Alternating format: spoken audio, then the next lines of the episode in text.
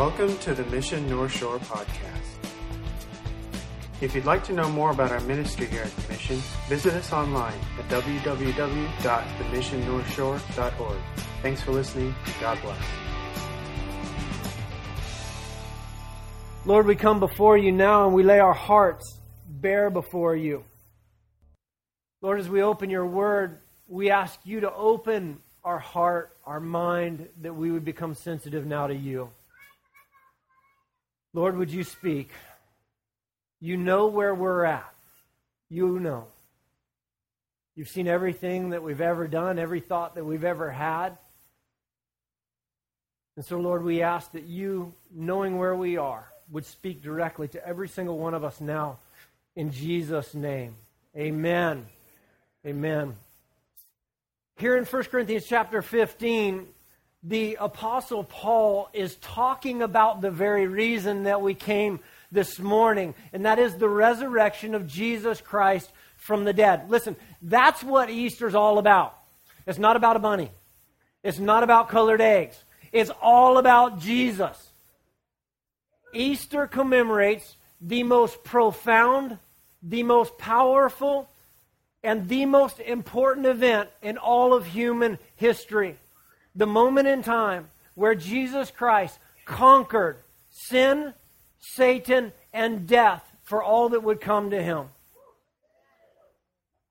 And I love this passage here because that victory that Christ offers to us is kind of summed up in a very profound way here in 1 Corinthians 15, beginning in verse 54. Listen to what it says as Paul is talking about what's going to happen when he dies. Listen to this.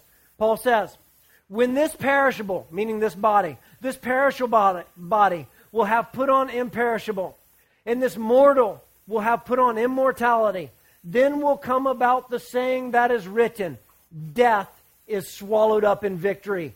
O death, where is your victory? O death, where is your sting? The sting of death is sin. The power of sin is the law. But thanks be to God who gives us victory through the Lord Jesus Christ. Now, listen to what Paul is doing. He's mocking death, right? Oh, death, where's your victory? What do you got on me, death? Oh, death, where is your sting? Who does that? That's not the usual human response to thoughts of death, is it? Generally, humanity fears death. We attempt to avoid it at all costs, don't we? Just look at the things that we fill our lives with that'll explain that. Listen, when you got in your car this morning, there was a seatbelt and airbags. Why? To keep you alive. We have smoke detectors in our houses. We pay lifeguards and policemen and firemen and EMTs and doctors to try to keep us alive as long as possible. There's an entire medical field out there trying to keep us alive as long as possible. They're constantly inventing new medications and new technologies in an effort to cure the things that kill us, right? The normal human response is quite concerned with death. But not here. Not the Apostle Paul. He's mocking death. Oh, death, where's your victory? Oh, death, where is your sting? Who says such a thing? Well, I'll tell you. It's one who's confident of what happens after this life that doesn't fear death. It's one that knows that Jesus has already conquered that for you. And that's why the very next thing that Paul says is thanks be to God who gives us victory over death through the Lord Jesus Christ. Now, we kind of skip to the end of the chapter because I think that's a very, very profound statement of Paul. But I want to go back to the beginning of the chapter because there it explains how we gain this victory. So look at 1 Corinthians 15 1, if you would. And it says this Now I make known to you, brethren, the gospel, that is the good news, which I preached to you, which also you received, in which also you stand, and by which you are saved, if you hold fast to the word which I preached to you, unless you believed in vain. Then he says, For I delivered to you as of first importance, the most important thing, what I also received that Christ died for our sins according to the Scriptures, that he was buried, and that he was raised on the third day according to the Scriptures, and that he appeared. Don't miss that part. And that he appeared to Cephas, that is Peter, and then to the twelve. And then he appeared to more than 500 brethren at one time, most of whom remain until now, although some have fallen asleep. Fallen asleep is a first century euphemism for having died. He's saying Jesus appeared to more than 500 people that were still alive at the time Paul wrote this, but a couple of them have died. Then he says that he appeared to James, that's the brother of Jesus. And then last of all, as one untimely born, he appeared to Paul. Now, Paul says there in verse 3 that this is of first importance. He says, The things that are about to follow, the things that I'm about to tell you, are the most important thing. Now, I think that's pretty profound. When Scripture tells us the next thing I'm going to say is going to be the most important thing you ever hear, more important than any other knowledge that you've ever accumulated in your life, more than anything else that you know, know this that Christ died for our sins according to the Scriptures, that he was buried, and that he was raised on the third day according to the Scriptures. So the first thing that it says there is that Christ died for our sins. What that means then, unfortunately, is that there is accountability and judgment for sin, right? The Bible tells us very clearly what we already know, and that is that all of us are sinners. Listen, if you don't know this already, I'm a sinner. You are too, by the way. It says in Romans 3:23, "For all have sinned and fall short of the glory of God." Even the great apostle Paul, who's writing scripture, called himself the chief of sinners, the worst of them. He said in 1 Timothy 1:15, "This is a trustworthy statement, and everyone should accept it. Christ Jesus came into the world to save sinners, and I'm the worst of them all." The Apostle Paul said that. Now, sometimes we try to justify sin, and sometimes we try to minimize sin by, and I do this too, so it's not just you, by looking at other people that we feel might be worse than us. And we think, like, you know, yeah, I'm a sinner, all right, but that guy, holy cow, he's like a real big time sinner. Here's the bad news, guys. While that might make us feel better, for a little bit, that doesn't work before God. Doesn't work before God. Every single one of us will stand before God and give an account for ourselves. It says in Romans chapter 14, verse 10, For we will all stand before the judgment seat of God. It says in Hebrews chapter 9, 27, it says, It, um, it is appointed for man to die once, and then comes the judgment. Acts chapter 17 says, God is now declaring to men all, um, I'm sorry, to men that all people everywhere should repent because he has fixed a day in which he will judge the world in righteousness. If that wasn't bad enough, I'm going to make it worse. The Bible says that the wages of sin is death. That is, that what our sin brings about is a spiritual death and separation from God. That's what hell is. It's a spiritual death and an eternal separation from God. And so, if we sum all of that up just for fun, we're all sinners. We'll all stand before God at a time of judgment. And that sin brings about a spiritual death and separation from God. Now, I know what you're thinking. We came here for a happy Easter message. What happened to this guy? It's going to get better. It's going to get happy right now, okay? That's because verse 1 and 2 says, This is the gospel by which you are saved. The gospel means good news. Paul is saying, Here's the good news. You can be saved from all of it from the sin, from the judgment, from the condemnation because of verse 3. Christ died for our sins. That's what the cross was all about. The fact that you and I deserve judgment for our sin, but our great God and Savior substituted Himself in our place for our sin.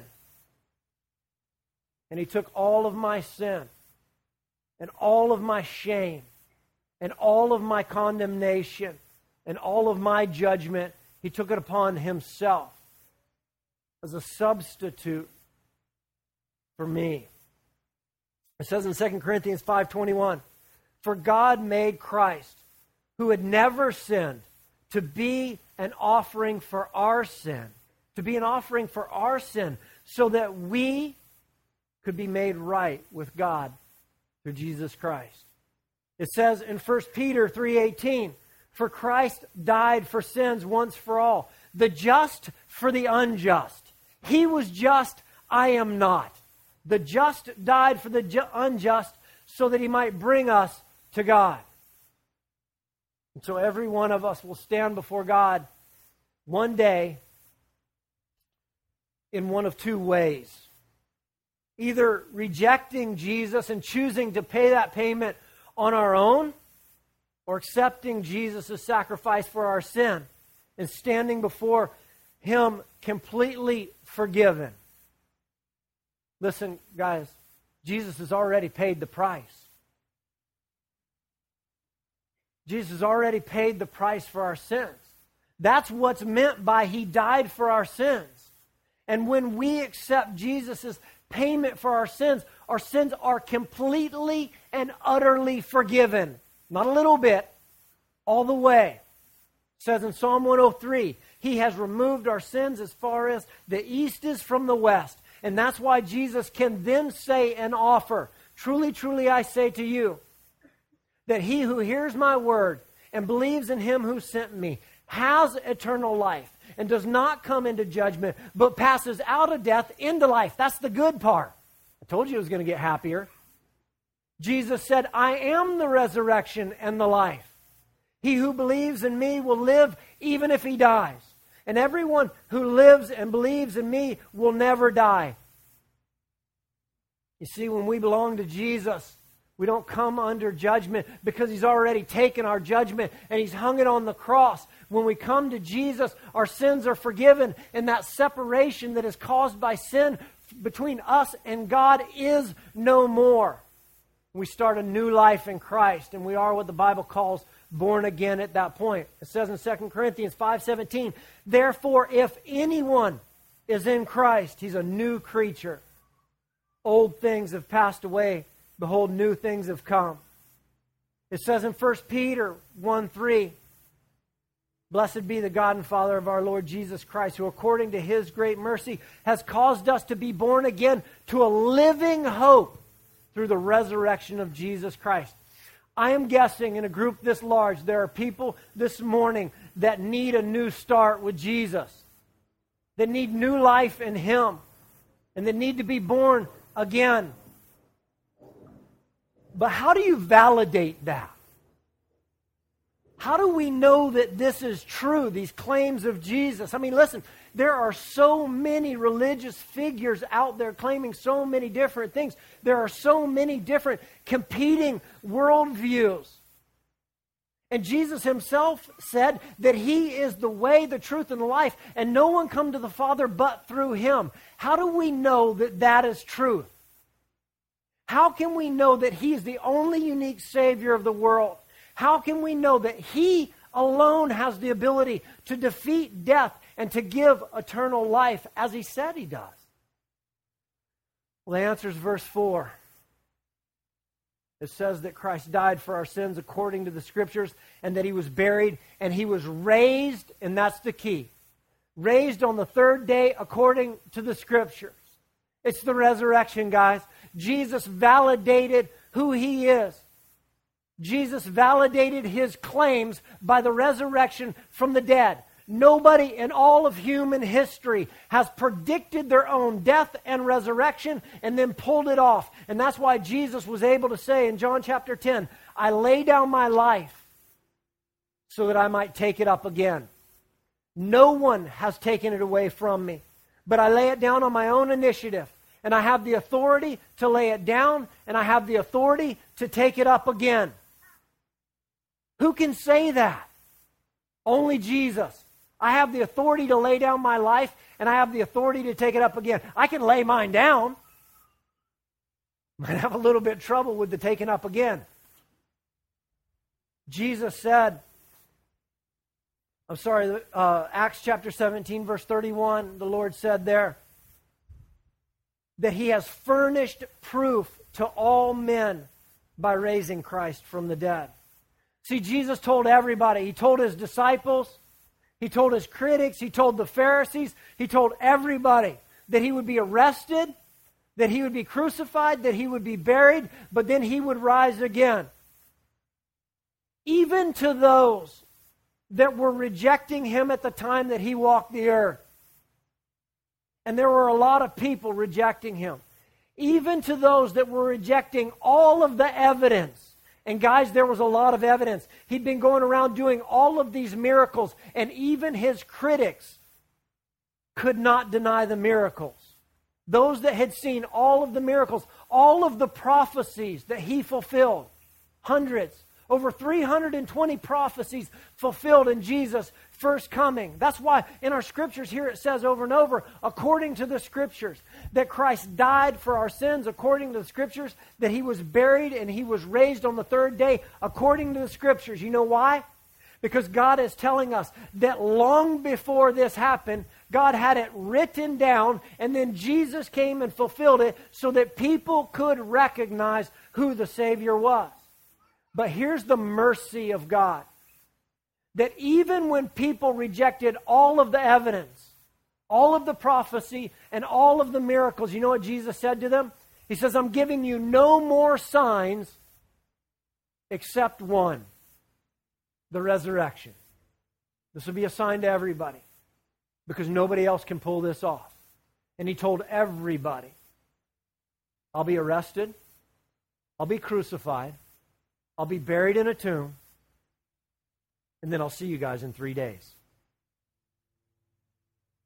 And the great apostle Paul, here writing to this church in Corinth, is saying, guys, if you don't believe that, go to Jerusalem because there's over 500 people there that have seen and can testify to the risen Lord. He's writing this during the lifespan of people that had seen the risen Lord, crucified and risen.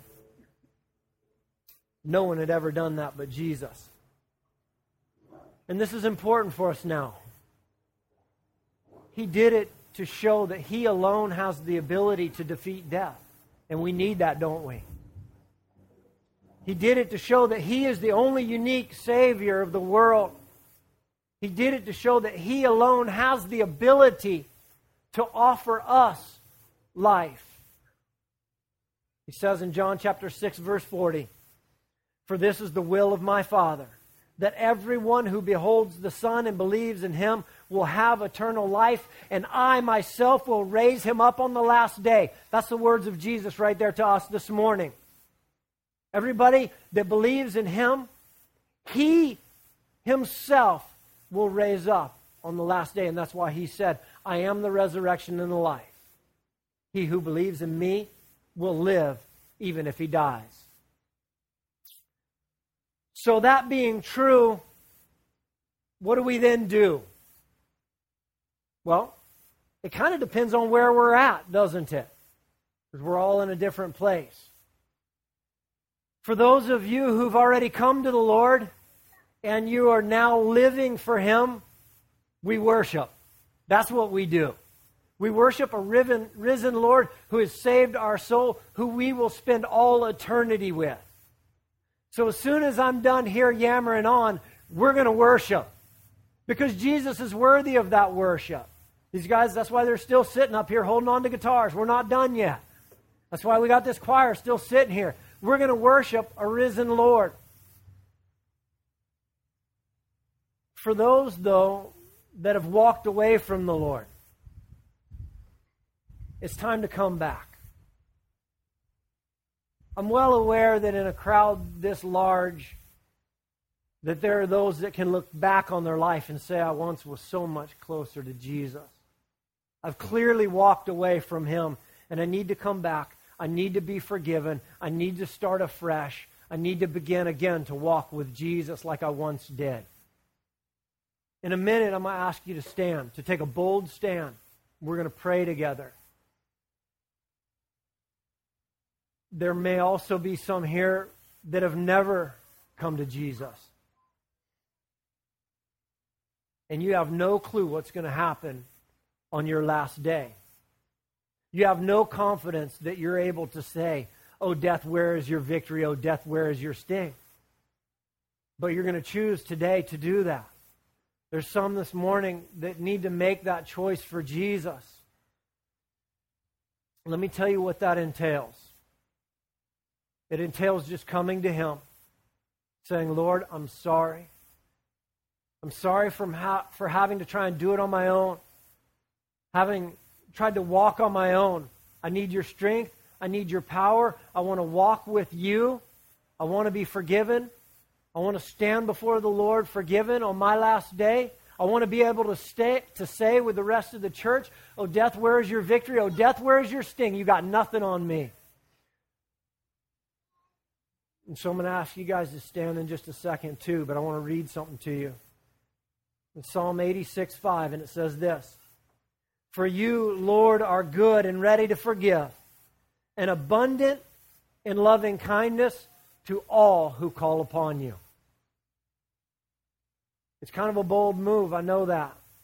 But here's why I ask people to stand. I'm going to explain it ahead of time so that you know. The Bible's very clear in Matthew chapter 10. It says this Therefore, anyone who confesses me, Jesus speaking, Jesus says that if anyone will confess me before men, I will confess him before my Father who is in heaven on Judgment Day. And anyone who denies me before men, I will deny before my Father. And that's why we do this publicly.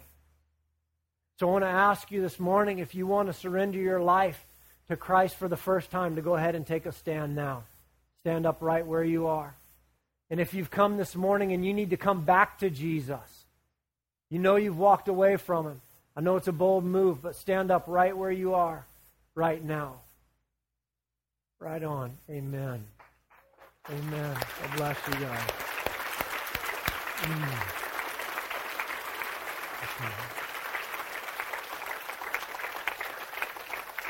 Amen. Is there anybody else that wants to take a stand for Jesus this morning? You know you're not where you need to be, and it's time to be forgiven. It's time to leave here filled with His Spirit. Is there anybody else? Amen. Right on. Praise the Lord. Come now if you're going to come. Amen. Mm. I want to lead you guys in a prayer, and then I'm going to pray over you.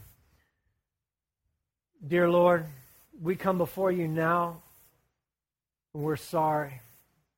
Lord, we repent for any time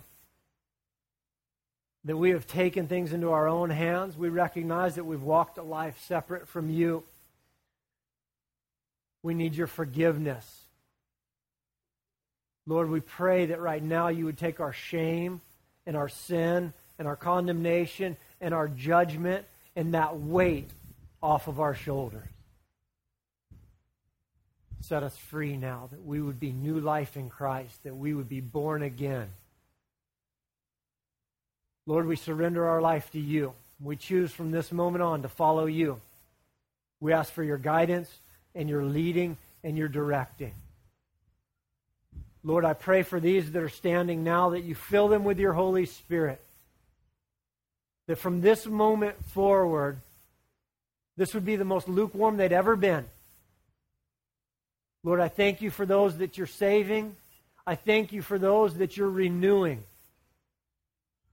Lord, I pray for all of us here that you would capture our heart like never before. And as we leave this place, we would leave in the peace of knowing that death has nothing on us because we are worshiping the risen Lord. Amen. Amen. Praise the Lord. Listen, as we begin to worship, you guys have freedom. You can stand if you want to. You can even come up here and kneel down in the grass if you want to. You can lift your hands. Not a lot of room for dancing, but you can give it a try. Let's worship the Lord for all he is worth. Amen? Amen.